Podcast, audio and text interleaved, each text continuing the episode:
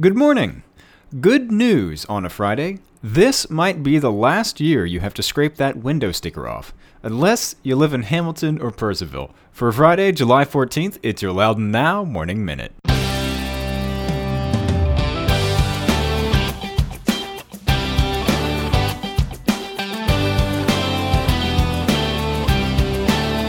Today's Morning Minute is sponsored by Get Out Loudoun. It's a new service from the Loudoun Now team to help get you out of the house and to explore the county's many ways to get out. Go to getoutloudoun.com for our complete calendar of concerts and events. And if you've got an event, make sure you get your dates on our list. We want to help get more people through your door and make your event a success. To stay up to date on the latest entertainment, you can also follow Get Out Loudoun on Facebook or on Twitter and sign up for the weekly e newsletter with the best stuff each weekend. It's all at getoutloudoun.com. Thanks for being with us. I'm Renss Greene. The Board of Supervisors Finance Committee says the county should get rid of the window stickers. Our longtime treasurer, Roger Zurn, has always resisted that idea. He says if we do away with the stickers, it'll be harder to tell who isn't paying their vehicle license fee, and therefore who hasn't registered their car with the county and isn't paying property tax on it. County staff haven't been able to come up with a precise prediction of how much revenue the county could lose without the stickers. Estimates vary from more than $5 million, which they say is a pretty unrealistic worst case scenario, to around 600,000. And Commissioner of the Revenue Bob Wertz said he can expand the kind of enforcement he does with business taxes to cover the vehicle license fee. It's not yet clear how much it would cost to do that. The county is also looking at taking over billing and collecting taxes for the towns. The idea is that the county would keep 1% of what it collects on behalf of the towns, and that centralizing the operation would save money for everyone. Not to mention, people who live in the towns will get one bill with one deadline instead of two one from the county, one from the town. This is actually the reason Mr. Zurn backed off on the stickers. He said if the county does that, it's just too much extra workload for his staff to keep up the decal program. If that happens, if the county stops using window stickers for its vehicle licenses, so do the towns, except for Purcellville and Hamilton, both of which have said they don't want to get involved. For now, the fee will stay at $25 even without the stickers. The stickers will still be in effect, by the way, at least through June of next year, which is the end of the current fiscal year. Go to loudounnow.com slash morning minute to check out the whole story.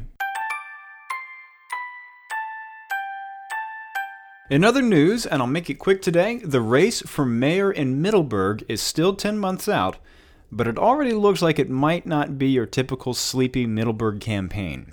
The current mayor, Betsy Davis, has decided not to run again after 12 years and six terms. In fact, she said she almost didn't run last time, but wanted to see the Route 50 traffic calming project through. That wrapped up in October. Already, Vincent Batowell, chairman of the town's Economic Development Committee, has announced his campaign, and at least two members of the town council are said to be considering a run for the seat. Mayor Davis ran unopposed in all six of her elections, which is sort of a tradition in Middleburg's mayoral races. The last contested race was in 1992. After her term is up in June, Mayor Davis said she plans to work full time at her family business in town, the Fun Shop. I'm not calling it a fun shop. I'm sure it is. The name of the business is the Fun Shop. Anyway, Route 7 was shut down both ways yesterday afternoon after a head on crash sent three people to the hospital, one in a helicopter. The crash happened around 4 p.m. in the eastbound lanes near Hamilton. Westbound lanes opened up around 5, and eastbound lanes opened up again around 6. And the Leesburg Planning Commission is calling for a sidewalk along Plaza Street as long as they can protect the trees that are already there. That could mean narrowing the road lanes, building a narrower four foot sidewalk, or just getting rid of the bike lane on the east side of the street. And that's all I got to say about that. Get the full story on all these stories over at loudounnow.com. On today's calendar, it's Friday, so plenty. John the Smoker Coker is playing live at Blend Coffee Bar in Ashburn at 6 p.m. Head on out for a food truck, some drinks, and some jazz. Black Olive Bar and Grill at the National Conference Center is hosting a wine tasting with their six award-winning wines. It starts at 6:30 and it's 10 bucks. And Nathaniel Davis will be playing Music Under the Stars in the Gap at the Gap Stage in Hillsboro. Get the details on these events and check out the rest of the events calendar at getoutloudoun.com. And if you're looking for something to do this weekend, make sure to check out Sam's Weekend Picks, which is written by easily the coolest person on our staff. It's all at getoutloudoun.com.